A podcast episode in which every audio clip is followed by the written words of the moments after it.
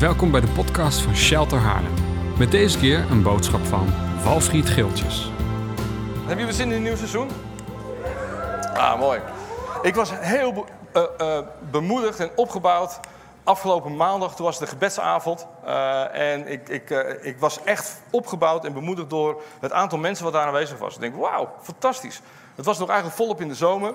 Ik heb ze niet geteld, maar het was een behoorlijke groep gemeenteleden. ach, weet je, we willen gewoon tijd nemen met elkaar om te bidden eh, voor meer van God. Dan denk ik, eh, wat, wat tof om te zien, om het enthousiasme te zien, de honger, het verlangen naar eh, meer van Gods kracht in deze gemeente. Dus dat heeft mij bemoedigd. Oké, ik heb ook zin in, dit, in het nieuwe seizoen. En ehm, ik wil ook deze preek, het is ook een beetje een, een kick-off preek voor een nieuw, nieuw seizoen. En ehm, ik, ik, ik wil het hebben over vrijheid. En, ehm, en nou, dat hoor je straks wel waar ik, eh, waar ik naartoe wil. Ehm, maar Je- Jezus heeft ons, van allerlei manieren heeft hij ons vrijgemaakt. Mee eens? Ja. Hij heeft ons bevrijd van het rijk van de duisternis ons overgeplaatst in het rijk van zijn zoon, het rijk van licht. Hij heeft ons bevrijd van de zondemacht. Hij heeft ons bevrijd van de vloek van de wet. En ik denk als we hier getuigenissen zouden delen, dat, eh, dat er heel veel dingen zouden klinken. Ah, Jezus, de persoonlijke getuigenis, Jezus heeft me bevrijd van ziekte. Jezus heeft me bevrijd van depressie. Jezus heeft me bevrijd van eh, een, een mindset van armoede. Zo zullen er allerlei getuigenissen klinken over wat Jezus in je leven heeft gedaan. Hij heeft ons bevrijd van van alles en nog wat. En dat is super waardevol. Waar ik vanmorgen aandacht aan wil, besteden, aan wil besteden is dat Jezus heeft ons bevrijd van allerlei dingen. Maar hij heeft ons ook bevrijd om dingen te doen. Dus niet zozeer vrij worden van, maar vrij zijn om. En die twee die horen, die behoren bij elkaar. Het is niet het een of het ander. Dus ik wil die ene kant ook niet wegdoen. Nee, Jezus heeft ons bevrijd en tegelijkertijd heeft hij ons vrijgemaakt om te leven in vrijheid. Gelaten 5 vers 1, daar, zegt, wordt gezegd dat eh, it's for freedom that Christ has set you free. Het is voor vrijheid dat Jezus je heeft vrijgemaakt. Dat is precies wat ik bedoel. Dus ja, hij heeft je bevrijd van, van alles en nog wat, maar waarom? Er zit een reden achter waarom je heeft bevrijd van ziekte, waarvan de zonde mag. Waarom? Om te leven in vrijheid. Dus hij heeft dat vogeltje uit die kooi bevrijd, maar waarom heeft hij dat gedaan? Zodat het vogeltje kan gaan vliegen. Want als het vogeltje, terwijl dat hekje open staat, nog steeds in het kootje zit, dan is die vrijheid voor niks geweest.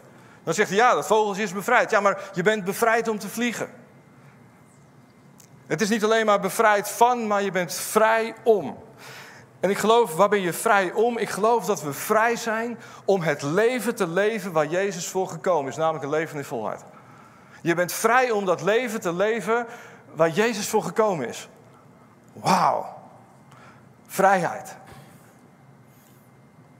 Nou, nog niet heel erg enthousiast. Het lijkt erop of de meesten nog lekker in een kootje willen blijven zitten. We zijn vrij om het leven te leven waar Jezus voor gekomen is. Ik, ik wil je een verhaal vertellen over vroeger. Ik heb eh 14 jaar lang in het onderwijs gewerkt. En eh, ik was bouwkundedocent, eh, MBO. Jongens van 16 jaar die komen dan binnen en, en die gaan dan dingen leren. Ze, gaan, ze, ze krijgen kennis, ze ontwikkelen hun karakter, vaardigheden, studievaardigheden, maar ook inderdaad gewoon als persoon.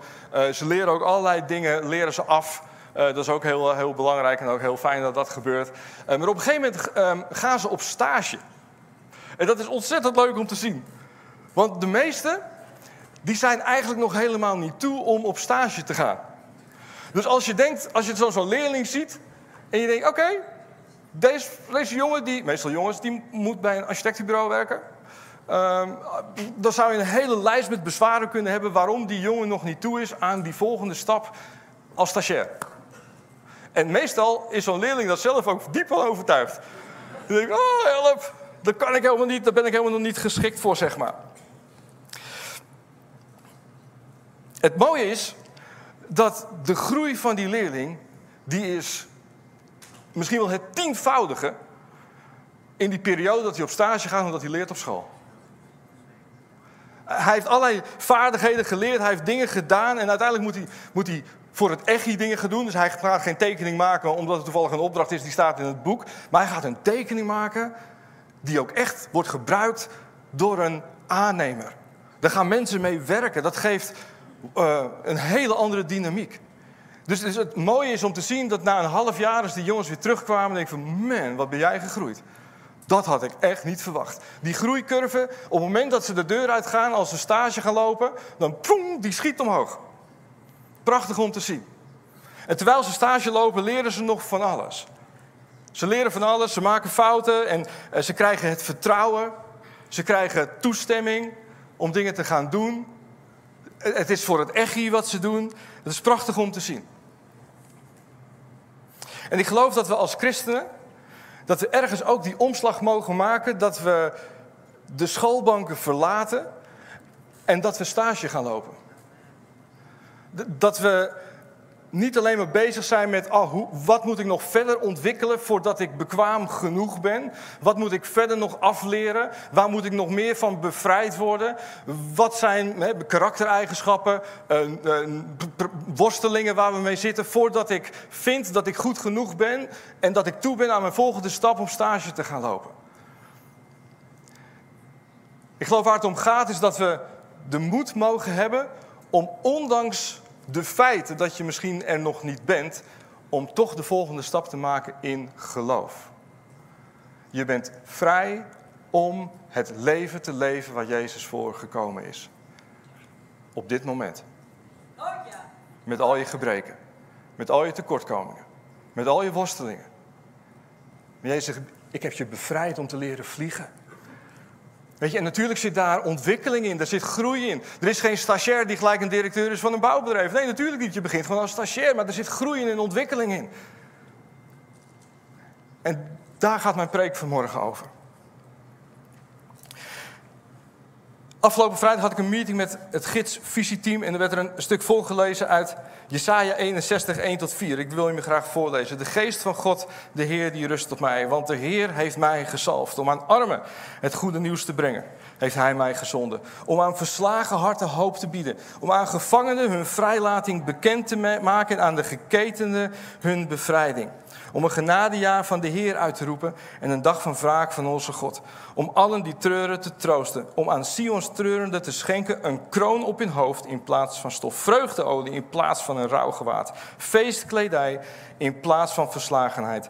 Men noemt hen terebinten van gerechtigheid. Oaks of righteousness. Geplant door de Heer als teken van zijn luister. Wat ik geloof is dat wij als kerk. Jezus haalt deze tekst trouwens ook aan hè, in Lucas. Hij haalt deze tekst en hij betrekt dat op zichzelf. En als hij spreekt over die terebinten, over die eiken, dan geloof ik dat hij het heeft over jou en mij. Dat jij die terebint mag zijn, die ook of righteousness geplant tot zegen voor, tot de volken. En er staat er, even kijken, verderop staat er, om aan Sion, uh, wat eertijds is vernield, zullen zij herbouwen. De lang verlaten streken die weer zullen weer bevolkt worden. Ze herstellen de vervallen steden. Ze verlaten, die verlaten zijn sinds mensenheugenis. Vreemden staan te diensten en hoe die je schapen vreemdeling worden, je dagloner of wijnbouwer. Maar waar het me nu even om gaat, is zeg maar, ze herbouwen de steden, ze herbouwen de muren die zijn afgebroken. Dat is de toestemming, dat is de vrijheid die we als kerk hebben om gewoon te gaan bewegen. Om te leven in die vrijheid.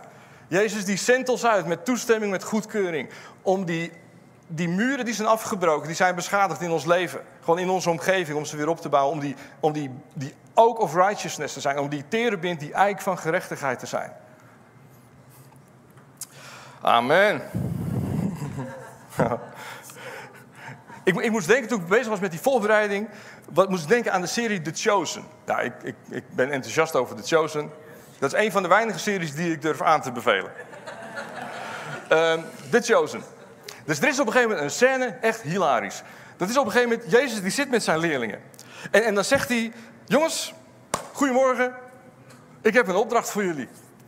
Oh, oh nou, oké, uh, vertel. Dus, dus, Jezus die gaat vertellen, ik zend jullie uit, twee aan twee, om naar de dorpen, naar de steden te gaan, om dan het evangelie van het koninkrijk te brengen. En om zieken de handen op te leggen, te genezen. En, en ze kijken elkaar aan en zeggen: huh, uh, huh? u, u, u, bedoelt dat, dat u naar die steden gaat, dat wij meegaan zoals we net ook hebben gedaan, zeg maar de afgelopen tijd? Jij zegt: nee, nee, nee. Nee, de opdracht die ik jullie geef is om twee aan twee uit te gaan naar de dorpen en de steden en het evangelie van het koninkrijk te brengen en te bidden voor de zieken. En, en ze kijken elkaar aan en op een gegeven moment zegt een van die discipelen, die zegt, maar Jezus, ik, heb pas net twee preken van u gehoord over het koninkrijk. En eerlijk gezegd heb ik er gewoon geen bal van begrepen. En, en, nu, en nu zendt u me uit om die boodschap die u brengt te vertellen, terwijl ik het eigenlijk niet eens snap. Uh, en, hè, wat bedoelt u nou met zieken de handen opleggen? Ik heb, ik heb nog helemaal geen wonder gezien. Ik heb alleen maar gezien dat u die wonderen doet. Dus ik, ik, ik, snap, ik snap het niet. Uh, eigenlijk zei die leerling, ik ben nog niet zo ver. En hij had nog gelijk ook. Toch? Hij snapte die boodschap van het koninkrijk amper. En jij zegt, joh, maar ik zend jou uit. Ik, ik zend je uit om die boodschap te brengen.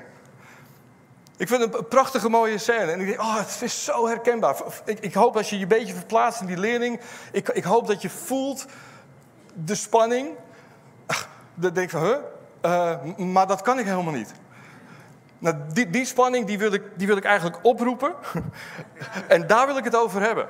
Die spanning. Dat Jezus je uitzendt. Dat hij zegt, hé, hey, ik heb een opdracht voor je. En dat je denkt, ja, maar daar, daar, ben ik nog niet. Ik moet eerst nog een paar jaar naar school. Ik moet eerst nog even werken aan mijn karakter. Ik moet eerst nog even bevrijd worden van van alles en nog wat. Voordat ik mezelf vrij genoeg voel en ervaar dat ik uit kan gaan. Maar jij zegt, ah, ah, ik zend je nu uit.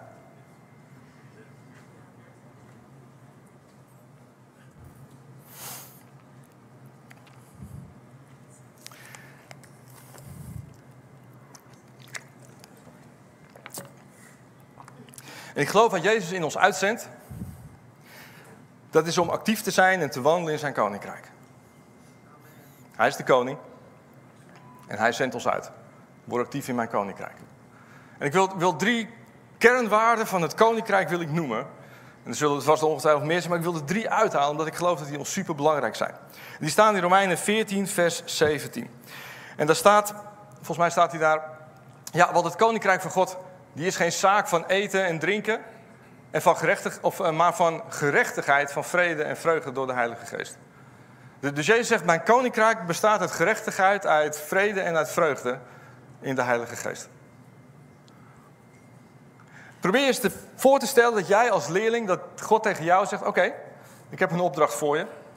En die opdracht is om op de gebieden waar jij werkzaam bent, waar jij woont en waar je werkt, om die ook of righteousness te zijn. Om die bron van leven te zijn, om gerechtigheid te bevorderen, om vreugde te bevorderen, om vrede te bevorderen.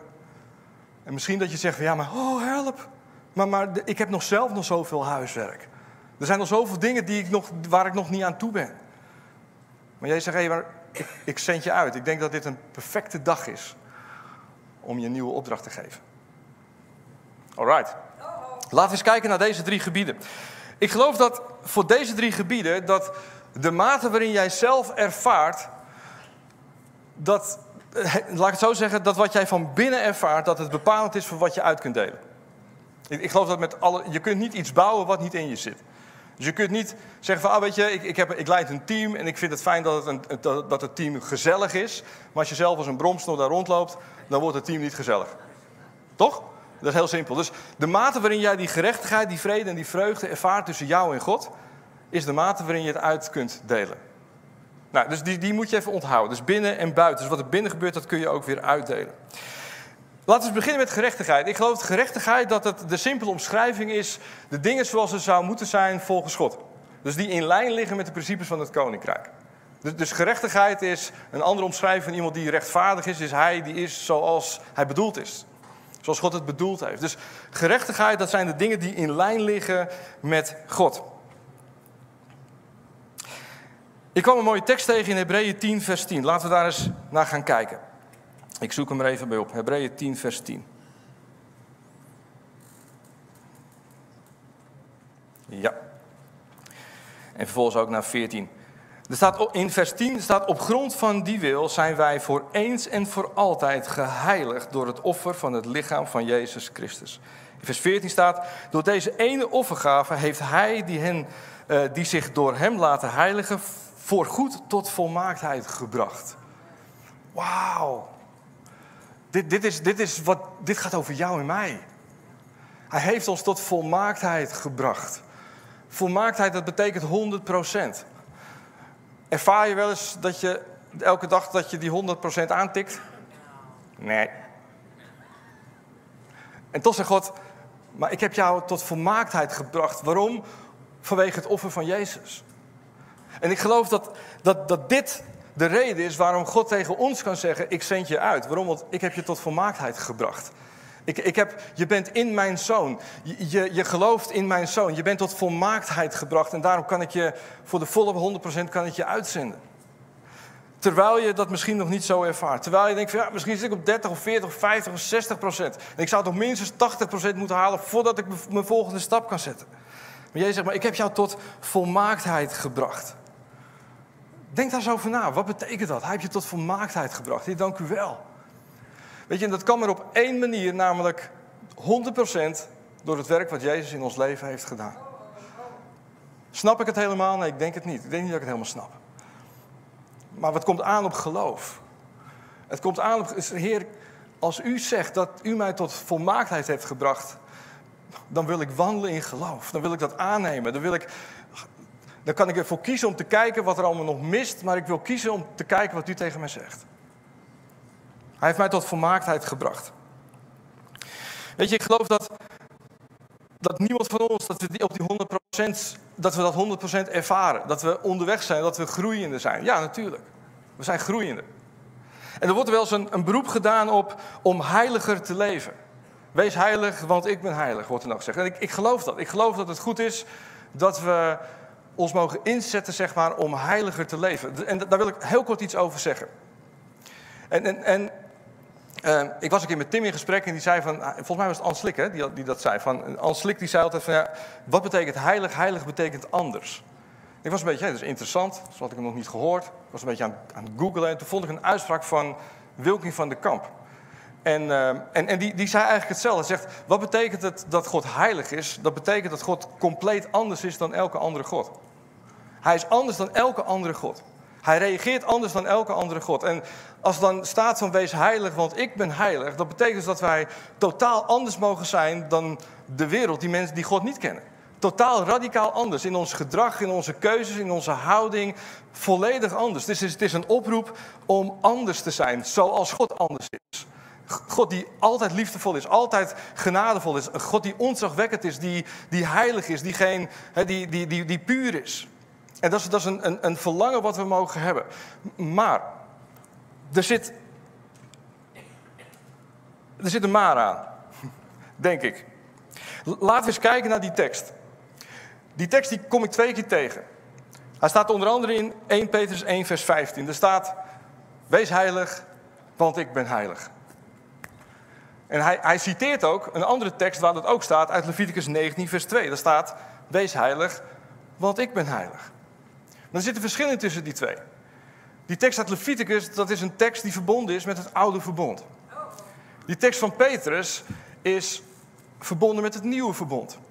Dus die, die woorden die zijn hetzelfde, maar als je kijkt wat daar uh, daarna staat, direct daarna, als je kijkt naar die tekst uit Leviticus, wees heilig want ik ben heilig, dan krijg je een opsomming van allerlei regels en instructies en wetjes en voorschriften waar je aan moet houden. Als je kijkt naar wat Peter zegt, wees heilig, want ik ben heilig. Weet je wat hij doet? Direct verwijst hij naar jouw relatie als zoon en dochter met de vader en ontzag voor hem. Als er een oproep wordt gedaan om heiliger te leven, dan kan dat twee dingen betekenen. Of het is een pad naar het oude verbond, of het is een pad die leidt naar een diepere intimiteit met de vader en ontzag voor hem. Het, het oude verbond zegt, wees heilig, want ik ben heilig. Want er zijn regels. Het nieuwe verbond zegt: Wees heilig, want ik ben heilig. Want er is een vader die goed is, die ons ontzagwekkend groot is. En dat we vanuit liefde voor hem en ontzag en eer en respect voor de vader. dat we ernaar streven en verlangen om heilig, om anders te leven dan de wereld. Wat een verschil. Wat een verschil. Even als aanvulling op een stukje gerechtigheid. Het is een verschil tussen leven in het oude en het nieuwe verbond. Het gaat over diep ontzag voor de Vader die goed is. Een oproep om heilig te leven, dat kan eigenlijk weer een pad zijn naar wetticisme. Een oproep om heilig te leven kan, ik zeg dus niet al, dat kan dus een weg zijn naar wetticisme en het kan een pad zijn terug naar school. Terug naar de schoolbanken. Terug naar de rapporten. Terug naar, ah, je bent nog niet zo ver. Terug naar, je moet eerst nog even iets leren. Terug naar, van, oh, je moet eerst nog bevrijd worden van allerlei dingen voordat jij in staat bent om te beginnen met je stage en te gaan werken. En ik wil daar niet meer naar terug. En mijn verlangen is ja, dat we als kerk dat we zeggen: oké, met alle gebreken, met alle worstelingen, met alle feiten die laten zien dat ik nog niet zo ver ben, maar ik kies ervoor om te gaan wandelen in geloof. Hmm. We zijn vrij om heilig te leven. Je bent vrij om anders te zijn. Je bent vrij om op te bouwen wat vernield is. Je bent vrij om een intiem leven te leven met de Vader. En ontzag voor Hem te hebben. Tweede stukje. Dit ging over gerechtigheid. Ik denk als je het zou samenvatten, dan is eigenlijk gerechtigheid is namelijk dat God je geschikt maakt. Hij heeft je geschikt gemaakt. Kun je dat tegen jezelf zeggen? God heeft mij geschikt gemaakt. Ja, 100 procent. Hij heeft je geschikt gemaakt voor je volgende hoofdstuk. Hij heeft je geschikt gemaakt. Het tweede, dat gaat niet over geschikt maken, maar dat gaat over vrede. Opnieuw, ik geloof de vrede die je ervaart tussen jou en God, dat is de mate waarin je vrede uit kunt delen in je omgeving. Laten we eens kijken naar Romeinen 5, vers 1. Romeinen 5, vers 1. Romeinen 5, vers 1 staat: Wij zijn dus als rechtvaardigen aangenomen op grond van ons geloof, nou heb ik net allemaal gezegd, en leven in vrede met God door onze Heer Jezus Christus. Je mag leven in vrede met God. Leven in vrede met God betekent dat je niet bang hoeft te zijn voor Hem. Dat je niet bang hoeft te zijn voor straf. Dat je niet bang hoeft te zijn voor een slecht rapport. Ik moet denken aan een baan die ik had, was mijn eerste baan.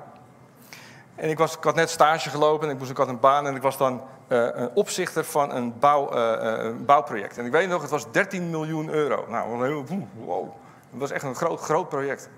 En ik had echt nul ervaring. Dus als je kijkt naar 100% geschikt gemaakt, nou, ik denk dat ik op 20, 30, ik, was, ik kwam net kijken. Maar het probleem was, ik wilde wel leren, maar er was geen ruimte om te leren. Ik, ik, ik, ik, uh, ik mocht geen studie doen. Degene die me begeleidde was altijd op vakantie. Uh, dacht ik, hij was er niet. en uh, ik, had een, ik had een leidinggevende die, die me niet steunde en supportte. Dus elke keer als ik een keuze maakte, werd eigenlijk die keuze die werd weer teruggedraaid. Nou, dat kun je een keer doen, dat kun je twee keer doen, maar op een gegeven moment ben je geloofwaardigheid en je zelfvertrouwen echt compleet kwijt. En dus wat het mij deed, het maakte me super onzeker. Het, het, het, maakte me voorzichtig bij elke keuze die ik maakte, omdat ik niet goed wist, wat gaat straks mijn chef zeggen. En eigenlijk wat ik miste, ik weet nog heel goed, was een moment dat ik Maria belde, die was aan het werk en ik ook. En ik had haar gebeld en ik begon spontaan te huilen. Ik zeg, dit is niet mijn plek. En eigenlijk wat ik miste, dat was de vrede die ik had met mijn leidinggevende.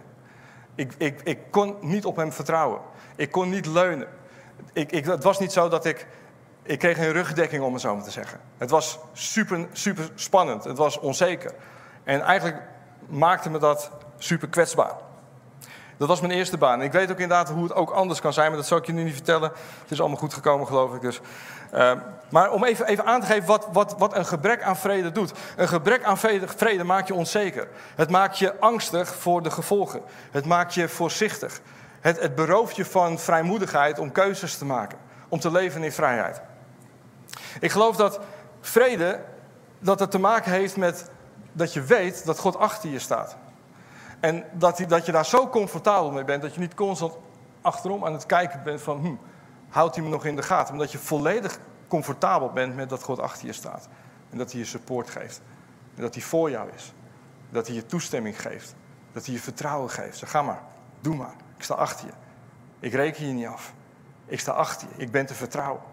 Ik geloof dat die vrede alles te maken heeft met vertrouwen. Dat we durven inderdaad om het los te laten, om God werkelijk te vertrouwen op zijn goedheid. Romeinen 14, vers 19.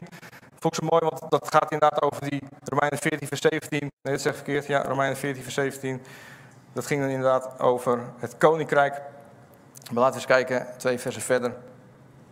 Het koninkrijk bestaat uit gerechtigheid, vrede en vreugde. In vers 19 er staat, laten we daarom streven naar wat de vrede bevordert en naar wat opbouwend is voor elkaar. Laten we streven naar de vrede. Laten we streven naar waar geen vrede is. De muren die zijn afgebroken om het weer op te bouwen in vrede. Ik geloof dat we vrij zijn om lief te hebben. Je bent vrij om te leven met toestemming. De stoplichten staan op groen. Je bent vrij om fouten te maken en daarvan te leren. Je bent vrij om een vredestichter te zijn. Je bent vrij om God volledig te vertrouwen. Dat is de vrede. Laatste stukje, de vreugde. Opnieuw, de mate dat je vreugde ervaart tussen jou en God, ik geloof dat het de mate is waarin je het uit kunt delen. Er staat iets heel moois. De vreugde van de Heer is mijn kracht. Sander die noemde het net vanmorgen ook. De vreugde van de Heer is mijn kracht. En dat komt uit Nehemia. Uh, zeg ik dat goed? Ja, Nehemia. Nehemia 8 vers 11. Uh, de vreugde van de Heer is mijn kracht. En dat is een heel interessant stukje. Omwille van de tijd hou ik het kort. Maar eigenlijk waar het op neerkomt, is dat het moment waarop God dat zegt, dat wordt wel eens vergeten. Vaak wordt deze tekst alleen genoemd, maar we vergeten wat de context is. Maar dat is echt een bizarre situatie. Het volk van Israël die is bij elkaar. En op een gegeven moment gaat Estra, volgens mij was het Estra, die gaat dan de wet voorlezen. En hij leest dan de wet, leest die voor aan het volk. En op een gegeven moment het volk begint te huilen. Ze zijn diep, diep, diep bedroefd. Waarom zouden ze bedroefd zijn? Ik, denk twee dingen. Ik denk dat ze in één keer beseft van, ach, we hebben, het, we, hebben het, we hebben het fout gedaan. We hebben, we hebben gezondigd. We hebben ons niet kunnen houden aan de wet. We hebben God pijn gedaan. We hebben hem verdriet gedaan. En misschien ook wel het beseffen, ah, maar hoe dan wel? Een stukje wanhoop. Zo van, oh heer, die regels, die, zijn, die wet die is zo moeilijk en ingewikkeld. Een beetje hopeloos, om het zo te zeggen. En, en dan op een gegeven moment zegt, volgens mij was Nehemia of Esther, die zegt, hé, hey, maar vandaag is een heilige dag. Heel interessant, het is een andere dag. Het is niet een dag van rouw en van verdriet, maar het is een andere dag. Het is een heilige dag. En dan zegt hij: De vreugde van de Heer is mijn kracht. Bizar. Het hele volk huilt, God lacht. Het hele volk denkt van, oh wow, hoe gaan we dit allemaal doen? Moeilijk, ingewikkeld, dat, dat lukt me niet en daar ben ik helemaal niet. Maar God is vreugdevol. Weet je, ik geloof niet dat God vreugdevol is omdat ze gefaald hadden, dat hij zo, hè, lekker, ik zie dat jullie uh, eindelijk voelen dat jullie het niet redden. Maar ik geloof waarom God vreugdevol is, omdat hij op dat moment, dan ga ik het invullen, maar ik geloof dat hij vreugdevol is omdat hij toen al wist, maar er is een oplossing.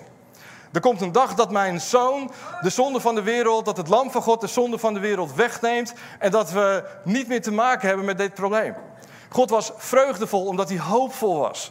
God is vreugdevol omdat hij weet er is een oplossing, er is hoop, er is groei, er is, zolang wij inderdaad ons hart erop gericht hebben om hem te volgen, zegt hij, maar er is hoop. En ik geloof dat ook in onze situatie, in, in, ons, in onze omgeving, in ons leven, hebben te maken met lijden, we hebben te maken met uh, feiten dat we nog niet goed genoeg zijn, dat we tekort schieten. Maar als we dan kijken in de ogen van de Vader, dan zien we vreugde. Waarom? Niet omdat hij blij is met je ellende, maar omdat hij hoop heeft. Die zegt, ach, maar ik heb een oplossing. Ik heb een, Gods perspectief is altijd hoger dan de onze. En ik geloof wat we mogen doen als we in de ogen van de Vader kijken en we zien zijn vreugde, we zien zijn hoop, dat we ons op kunnen trekken aan datgene wat hij wil geven. En dat we mogen leven met vreugde. En dat we ondanks onze omstandigheden, dat we bij God kunnen zien, hij is hoopvol, hij is vreugdevol. En 2 Korinthe 6 vers 10, die wil ik graag nog even voorlezen. 2 Korinthe 6 vers 10. Even kijken. We hebben verdriet, wordt daar gezegd. We hebben verdriet, maar toch zijn we altijd verheugd. We zijn arm, maar toch maken we velen rijk. We bezitten niets, maar toch hebben we alles. Dit is een hele belangrijke nuance.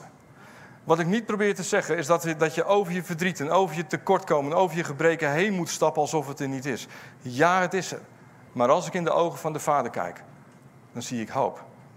Met al mijn tekortkomingen, met al de dingen waar ik misschien nog bevrijd van moet worden. Kijkt Jezus, kijkt God de Vader en zegt: hé, hey, maar ik ben vreugdevol over jou.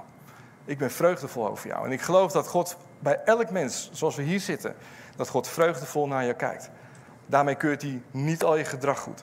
Daarmee is hij niet blij met alles wat er gebeurt in je leven. Maar hij is vreugdevol omdat hij weet er is hoop. En die hoop die vinden we in Jezus.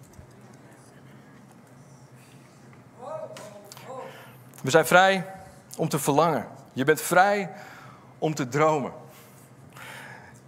Je bent vrij om het succes en de zegen te vieren van een ander. Je bent vrij om vreugde te zijn, ondanks je omstandigheden. Ik wil graag afronden. Ik ga terug even naar Romeinen 14, vers 17.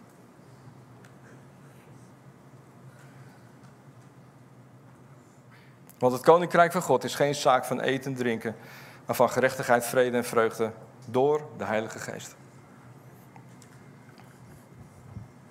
Waar ik naar verlang is dat we als kerk, dat ieder voor zich, elk individu en als collectief, als lichaam, dat we de volgende stap zetten.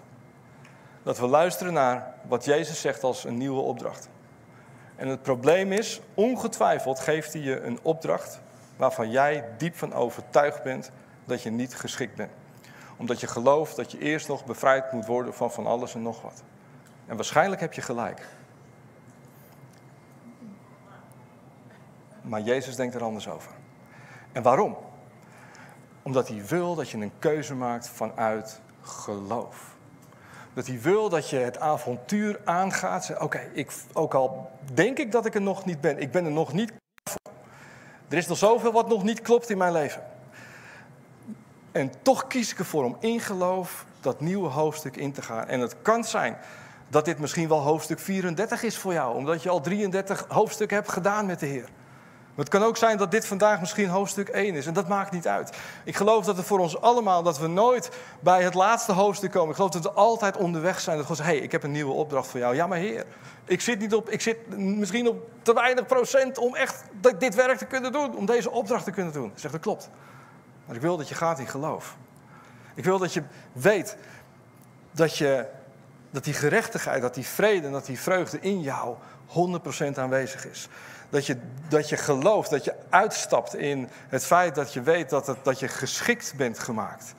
Dat, dat je tot volmaaktheid bent gebracht door Jezus. Dat je weet dat er vrede is tussen jou en God. Dat hij achter je staat, dat je niet angstig hoeft te zijn. En dat je weet dat hij altijd hoopvol is en vreugdevol is over jou. Omdat hij weet, hé, hey, er is groei, er is potentie, er is ontwikkeling mogelijk. Want mijn zoon heeft dat mogelijk gemaakt. En weet je wat er dan gebeurt als je dat gaat doen? Dan ga je groeien. Net als die stagiaire. Je gaat groeien. Ik denk dat we soms heel veel bezig zijn in de kerk om proberen mensen te laten groeien, om mensen te helpen en te leren, om dingen af te leren. Terwijl ik geloof dat je het wel zou kunnen zijn dat als je juist gaat bewegen in geloof, dat het veel sneller gaat om dingen af te leren, omdat je onderweg gaat. En ik, het is mijn verlangen dat we als kerk, dat we uit die schoolbanken komen en dat we met moed, met durf, met geloof, met vertrouwen gaan wandelen. En weet je wat er dan gebeurt? Ik, mijn persoonlijke ervaring van het afgelopen jaar. Ik heb veel ontdekt over mezelf. Ik heb ontdekt dat ik allerlei mechanismen heb opgebouwd. Ik heb gemerkt dat er dingen zijn in mijn leven die me pijn hebben gedaan. Die me beïnvloed hebben over hoe ik nu in het leven sta en hoe ik, hoe ik leiding geef. Het is niet altijd makkelijk, het is best ingewikkeld af en toe. Ik heb, ik heb ontdekkingen gedaan over mechanismes die ik heel vakkundig heb opgebouwd. Maar ik heb ook gemerkt dat God zegt: hé, hey, daar ga ik je allemaal van losmaken. Daar ga ik je van bevrijden. Daar ga ik je in helpen om nog meer in vrijheid te kunnen leven. En weet je, ik had deze lessen nooit kunnen leren als ik niet een aantal jaar geleden de keuze had gemaakt van geloof. Om te wandelen in mijn nieuwe hoofdstuk. Ik had het voor geen goud willen missen. Het is niet altijd makkelijk. Het is soms confronterend. Ik ga vast nog wel eens een keer iets over delen. Maar de keuze die je vandaag maakt om te wandelen in geloof. Zeg, oké Heer, ondanks mijn eigen overtuiging van ongeschiktheid, stap ik in. Omdat u mij geschikt heeft gemaakt. Omdat u vrede heeft bewerkt tussen mij en u. Omdat u vreugdevol bent over mij. Zullen we gaan staan met elkaar? Heer Jezus, willen gewoon dit nieuwe seizoen met u beginnen, Heer. Heer, we verlangen ernaar, Heer, dat deze kerk dat een kerk wordt van gelovigen. Nou, dat is het al. Maar van mensen die wandelen in geloof. Die ondanks hun eigen overtuigingen van ongeschiktheid, van nog niet zo ver zijn, van diepe overtuiging dat we eerst nog bevrijd moeten worden van van alles en nog wat. Maar dat we zeggen, oh Heer, U heeft mij vrijgemaakt om te leven in vrijheid. En Heilige Geest, ik bid u, Heer, dat u ons allemaal persoonlijk, dat u ons laat zien wat ons nieuwe hoofdstuk is. En ik bid, Heilige Geest, dat u ons overtuigt diep van binnen dat we rechtvaardigen zijn. Dat we geheiligd zijn en dat we tot volmaaktheid zijn gebracht door het offer van Jezus. Heer, dat we mogen leven in vrede met u, dat we niet angstig hoeven te zijn, dat u achter ons staat, dat u ons toestemming geeft, dat u ons bemoedigt en aanvuurt om vooral te bewegen en te lopen en te wandelen. Ik bid, Vader, dat we als gemeente dat we uw vreugde zullen ervaren over ons leven. Zelfs op momenten dat we er een potje van maken. Zelfs op momenten dat we keuzes maken waar u niet blij van wordt. Toch bent u vreugdevol, omdat u altijd hoop heeft. En ik bid u dat we een gemeente zullen zijn die altijd, Heer, werkt en gefocust is op die intieme relatie met de Vader. Om ontzag te hebben voor u. Om u te respecteren. Om uw grootheid en uw heiligheid te zien. Dat dat iets is wat ons beweegt om achter u aan te gaan in Jezus. Ik verlang naar, Heer, naar een gemeente die beweegt, die in beweging is, die leeft. Heer, van gebroken mensen die opstaan. Van mensen die beschadigd zijn. Van mensen met mechanismes die er misschien nog zijn, maar die onderweg zijn. Zodat ze kunnen leren. Zodat we kunnen groeien. Zodat de, de Heilige Geest ons kan leiden naar heelheid. Heer, dank u wel, Heer, voor dit huis. Dank u wel voor deze gemeente. En Heilige Geest, ik bid u voor dit nieuwe seizoen. En ik zou je willen vragen. Ik kan bidden, maar ik zou graag je de gelegenheid willen geven om in te stappen. Zij zegt, Heer, ik, ik, wil, ik wil hier ja tegen zeggen. misschien is het gewoon goed dat je een kort moment voor jezelf hebt. Zeg, Heer, ik weet niet precies hoe. Ik weet niet hoe mijn volgende gebied eruit ziet. Heer, ik, ergens is een overtuiging dat ik eerst heel erg hard moet werken aan mezelf. Dat er nog allerlei dingen moeten gebeuren. Heer, maar aan de andere kant kies ik er vandaag voor om te gaan staan in geloof. U heeft mij uitermate geschikt gemaakt voor het nieuwe hoofdstuk. En dat heeft niks te maken met mijn eigen overtuiging, maar met wat Jezus heeft gedaan in mij. Spreek je maar gewoon uit. Zeg, Heer, dit is hoe ik erin sta, dit seizoen. Dank u, Jezus. Dank u, Jezus. Dank u, Vader. Dank u, Vader. Dank u, Vader. In de kracht van de Heilige Geest, Heer. Heer, dank u wel dat u ons leidt. Elke dag weer opnieuw, in elk nieuw hoofdstuk. U leidt ons, u leidt ons. Heer, en u brengt ons soms in processen die pijnlijk zijn, die diep zijn, die wortels laten zien waarvan we niet meer wisten dat ze er waren. Heer, maar dat doet u om ons te brengen tot heelheid, tot, tot, tot genezing. Heer, en dank u wel daarvoor. Heer, vaak kunnen we alleen maar op die plek komen als we ja hebben gezegd in geloof om die wandeling te gaan. Ach, Heer, het gaat om die stageplek, het gaat om die baan die we hebben, het gaat om het echte leven.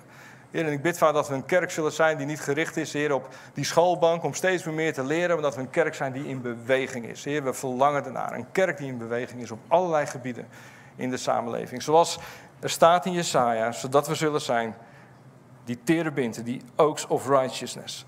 Zodat we die vervallen muren weer opnieuw op zullen bouwen. Zodat alles wat vernietigd is, dat we dat kunnen herstellen in de naam van Jezus. Dat de pijn die er is in onze gezinnen, Heer, de, de conflicten die er zijn op ons werk, de onrust die er is, Heer, in de straat, Heer, dat we daar verandering mogen brengen omdat U ons uitzendt. Heer, misschien niet omdat we zo, nou ja, dat heb ik al tien keer gezegd, Heer, maar omdat U ons uitzendt. En we willen gewoon ja zeggen in geloof. We willen de dingen herbouwen, we willen dingen opbouwen, opnieuw herstellen. Zodat dat in lijn ligt met de principes van het Koninkrijk. In Jezus' naam. Amen. Amen. Dank voor het luisteren naar onze wekelijkse podcast. De missie van Shelter is Gods Koninkrijk zichtbaar maken in onze wereld. Wil je onze gemeente financieel ondersteunen in deze missie? Ga dan naar www.shelter-haarlem.nl geven.